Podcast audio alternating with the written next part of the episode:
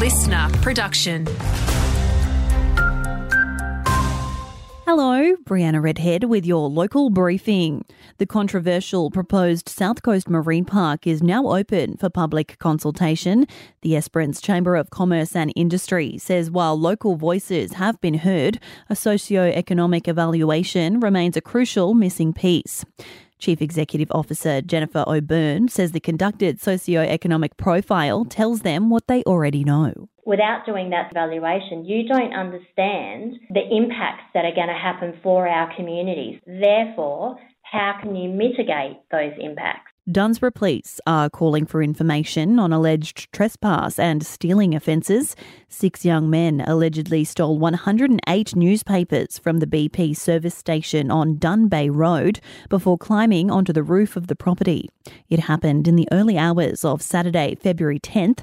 Contact Crime Stoppers on one eight hundred, three three three, zero zero zero if you can help.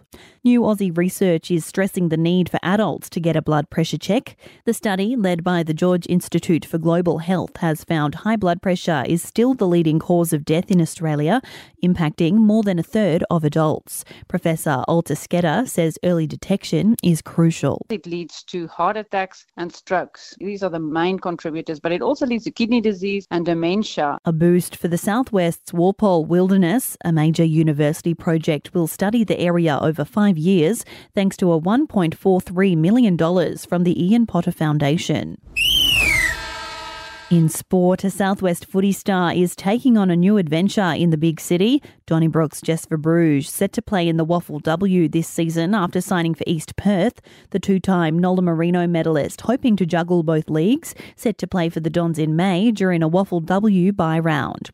Want more local news? Get free breaking news about our community. Download the Listener app, search for your area and subscribe now.